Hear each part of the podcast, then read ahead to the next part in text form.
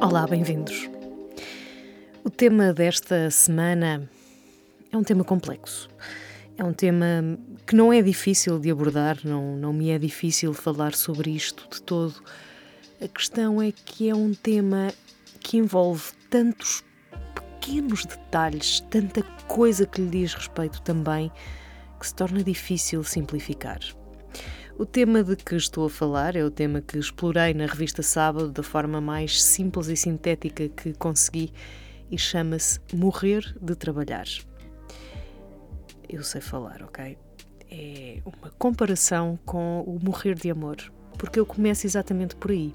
Se podemos morrer de amor, será que podemos morrer de trabalhar? Olho à minha volta e vejo cada vez mais pessoas a viver para trabalhar em vez de trabalharem e viverem. Trabalhar para viver faz-me sempre pensar na ideia do remediado que trabalha para pagar as contas sem ter como apreciar a vida. Não tem porque não pode, não consegue. E talvez esta seja a realidade de demasiados de nós a quem dizem que é o café no Starbucks que nos impede de comprar casa.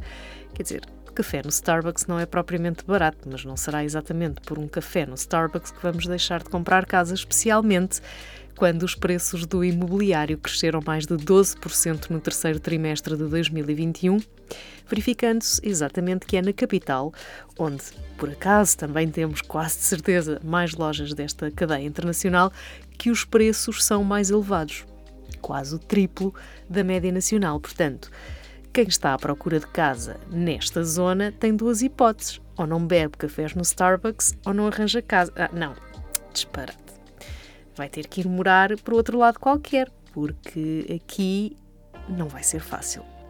O mesmo para os preços de tudo o resto, que ao contrário do café cheio de estilo, o resto nós precisamos para viver e que nos faz tantas vezes trabalhar para poder viver.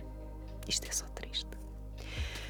Para além dos que trabalham para sobreviver, aos que vivem a trabalhar. Aos que vivem a trabalhar sem saber viver de outra forma. Eu conheço várias pessoas assim. E estas pessoas estão perdidas entre os deveres sem usufruírem dos seus direitos. Pensam que não têm direitos. Estas são pessoas que trabalham toda a semana, muitas vezes trabalham durante o dia, no horário que é suposto, e depois fazem mais um jeitinho, mais uma coisinha à noite, e que ao fim de semana, entre o que precisam de fazer e o que supostamente têm de fazer, não fazem mais nada, e então passam boa parte do tempo ou a trabalhar ou a recuperar o tempo perdido perdido porque não estavam a trabalhar, entenda-se, e que foi ocupado entre coisas tão simples como ir às compras ou lavar a roupa. Pois. Os que não podem pagar quem limpa a casa e trata dos afazeres domésticos limitam-se a parar de trabalhar para realizar estas tarefas. Isto é mesmo fixe. Que vida tão, pá, que vida incrível. E não estou aqui, uh, nota que não está no texto, não estou aqui a fazer a apologia do andarmos a beber cafés do Starbucks todos os dias ou todos os fins de semana jantaradas e almoçaradas e fins de semana em hotéis. Não. Bah, as pessoas não têm tempo de ir dar um passeio à praia ou de apreciar o fim de tarde, um fim de tarde bonito, um pôr do sol bonito, ou que não têm tempo para, sei lá, levar o cão a dar uma volta quando têm cão, porque está lá, algumas até têm tempo para ter um cão. Hum, olha, não sei, não sei, parece-me um bocadinho, uh, um bocadinho demais. E depois eu continuo no texto, porque estas são pessoas que vivem um stress emocional e profissional que transpira mal-estar. É, é, chato estar perto destas pessoas porque elas, elas não estão de bem com a vida. Ou mesmo quando tentam estar de bem com a vida, nota-se que há ali um desconforto, uma coisa qualquer. Estas pessoas estão sempre cansadas, desgastadas e sem energia para fazer algo que lhes dê verdadeiro prazer.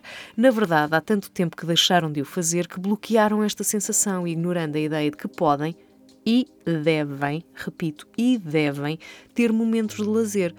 Também tenho à minha volta várias amigas e conhecidas que estão a divorciar-se, que estão a separar-se e outras que mantêm a relação, mas toda a gente sabe que aquilo já está morto, não é? Quer dizer, vai andando. Eles chegam, atiram-se para o sofá e resmungam estarem cansados, ignorando que elas também o estão depois de um dia inteiro a trabalhar. Portanto, se não sabem de que falo, é só procurar textos ou ouvir outros episódios, porque eu falo muito sobre esta questão da carga mental que pesa mais a uns do que a outros. Outros chegam a casa e resmungam porque ainda têm de preparar o jantar ou dar banho aos miúdos, como se a divisão das tarefas não fosse parte da vida de um casal. Estranho isto. Outras mulheres deitam-se sozinhas e, quando acordam, se não estão sozinhas, saem assim de fininho da cama para não acordar, porque ele deitou-se muito tarde, porque estava a trabalhar. Há aqui um desencontro enorme. Estas pessoas, estes casais, estão desencontrados e não apenas no sono, mas também na vida. Também conheço casos de quem partilha casa sem partilhar a vida, porque fazem vidas separadas pelo trabalho, sem ponto de encontro para a vida em comum. Pois, um bocado esquisito. Chamo-lhes viúvas do trabalho fui buscar a ideia às viúvas do Golfo, uma cena fixe que havia aí nos anos 90. Estas viúvas do trabalho estão casadas com quem se dedicou de tal forma ao emprego que perdeu, ou está a perder, a família e os amigos. Não é fixe. A situação atual de muitos profissionais recorda-me algo que só conheço de ouvir falar e de ver nos filmes de Hollywood, os yuppies, que tão bem representam as mudanças que aconteceram no mundo na década de 1980, resultado de políticas económico-sociais que transformaram as relações do indivíduo e a sociedade. A mentalidade do sucesso e da realização pessoal através do trabalho criou um paradigma baseado no que o dinheiro podia comprar, valorizando bens materiais e um estilo de vida aparentemente cheio de estilo, num ritmo intenso que também trouxe a doença do século chama-se stress, e o fim da linha, que se chama burnout e que em 2010 passou a integrar a lista de doenças profissionais da Organização Mundial do Trabalho. Da competitividade dos anos de 1980 à dos dias de hoje, muito mudou.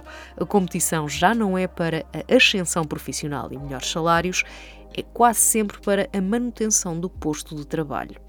Trata-se de um contexto complexo, repleto de oportunidades, mas que simultaneamente limita as possibilidades de quem está em lugares intermédios ou de chefia por falta de mobilidade profissional que garanta as mesmas condições ou equivalente remuneração.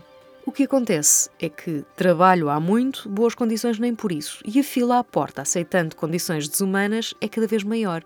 Quem está empregado vai aguentando, numa espécie de lavagem cerebral que os faz acreditar que não arranjam mais nada, ou que é assim e que assim está bem, vivendo em função de um trabalho que não os faz crescer ou incentiva a felicidade. São elas quem mais arrisca, sobretudo dizendo não N-A-O, com um til por cima, num processo de autonomização e autoridade querem, enfim, isto chama-se empoderamento, mas eu não gosto da palavra. Um, este processo de autonomização e autoridade faz com que as mulheres olhem para as relações profissionais sem ignorar as relações pessoais. Yes, girls. É mesmo assim.